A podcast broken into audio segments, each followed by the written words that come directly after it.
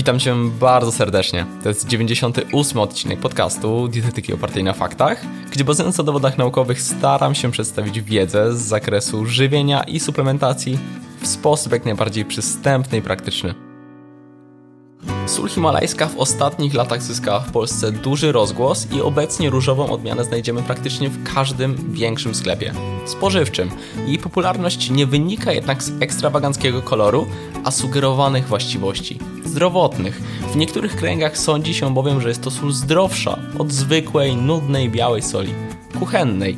Jak twierdzą entuzjaści, krystalizowała się od milionów lat i jest zasobna w mnóstwo niezbędnych dla nas pierwiastków. Argument niewątpliwie przekonujący i działający na wyobraźnię, ale czy prawdziwy? O tym w dzisiejszym odcinku. Zapraszam do materiału.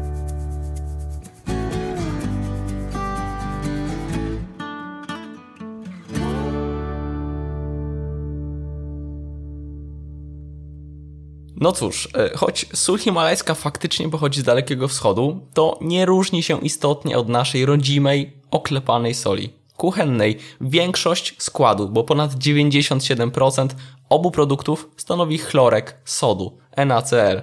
Jest to więc praktycznie to samo.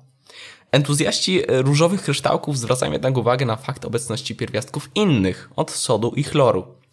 Czy ma to jednak znaczenie? Kilogramie soli himalajskiej znajdziemy przykładowo około 3-4 gramów potasu. Rekomendowane dzienne spożycie dla osoby dorosłej to natomiast 3,5 grama. Ale powtórzę, rekomendowane dzienne spożycie. Kilogram soli jeść będziemy z rok i to jeszcze raczej w przypadku, gdy solimy dużo. Dlatego niepoważnym byłoby traktowanie soli jako jego źródła. Podobnie jest z innymi składnikami mineralnymi, jak żelazo, magnez, cynk, wapń. Sól nie jest dobrym źródłem innych składników mineralnych niż sód i chlor. Jeżeli ktoś nie wierzy, to warto siąść z kalkulatorem i przeliczyć, ile należałoby soli himalajskiej zjeść, by zapewnić rekomendowane spożycie różnych składników. No dobrze, y, ale podobno sól himalajska zawiera znacznie więcej pierwiastków. Liczby są różne, ale często w internecie powtarza się liczba 84. 84 składniki mineralne. W polskich normach znajdziemy rekomendowane dzienne spożycie, czy też wystarczające spożycie dla wapnia, fosforu, magnezu, żelaza, cynku, miedzi, jodu, selenu, fluoru, manganu, sodu, potasu i chloru. W sumie jest ich 13 niezbędnych składników mineralnych do dostarczenia z dietą. Jest jeszcze kilka innych ważnych, np. chrom, siarka czy molibden. Generalnie w sumie kilkanaście, bo to zależy od norm, e, też np. amerykańskich.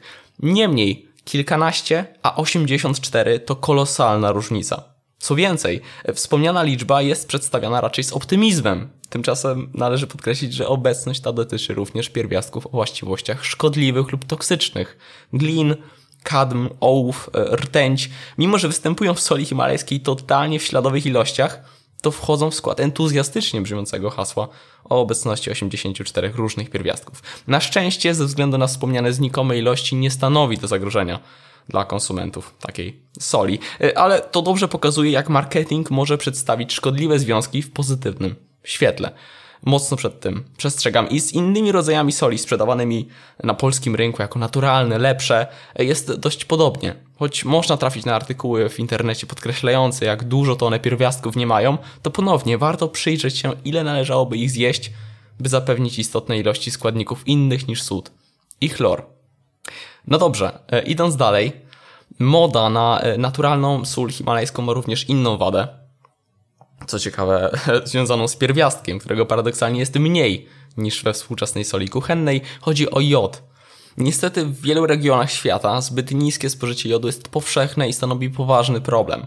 W niektórych krajach, w tym w Polsce, istnieje obowiązek jodowania soli kuchennej. Jak wynika z przeprowadzonych w późniejszym okresie badań, taki zabieg m.in. istotnie zmniejszył częstość występowania wola u dzieci w wieku szkolnym e, czy u kobiet w ciąży.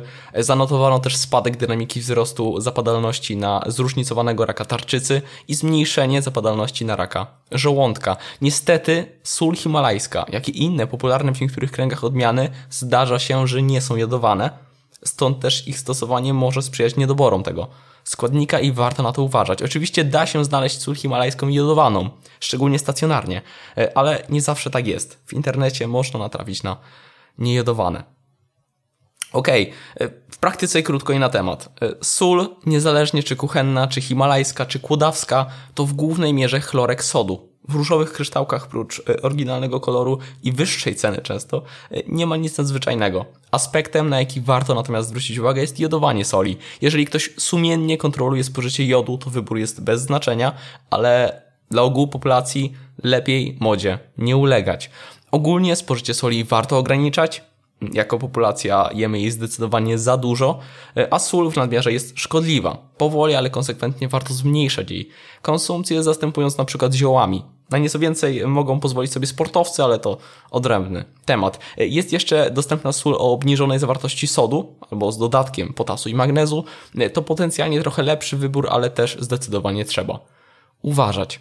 Zwyczajnie sól to sól, w nadmiarze szkodzi i znacznie ważniejsze jest to, by nie przesadzać z jej konsumpcją niż to jaką wybierzemy. Można sięgać po najtańszą spożywczą, można sięgać po himalajską, kłodawską, byle była jodowana. Mam nadzieję, że ten odcinek okazał się wartościowy, krótki i wartościowy. To już tyle ode mnie. Do zobaczenia, do usłyszenia i już niebawem. Hej!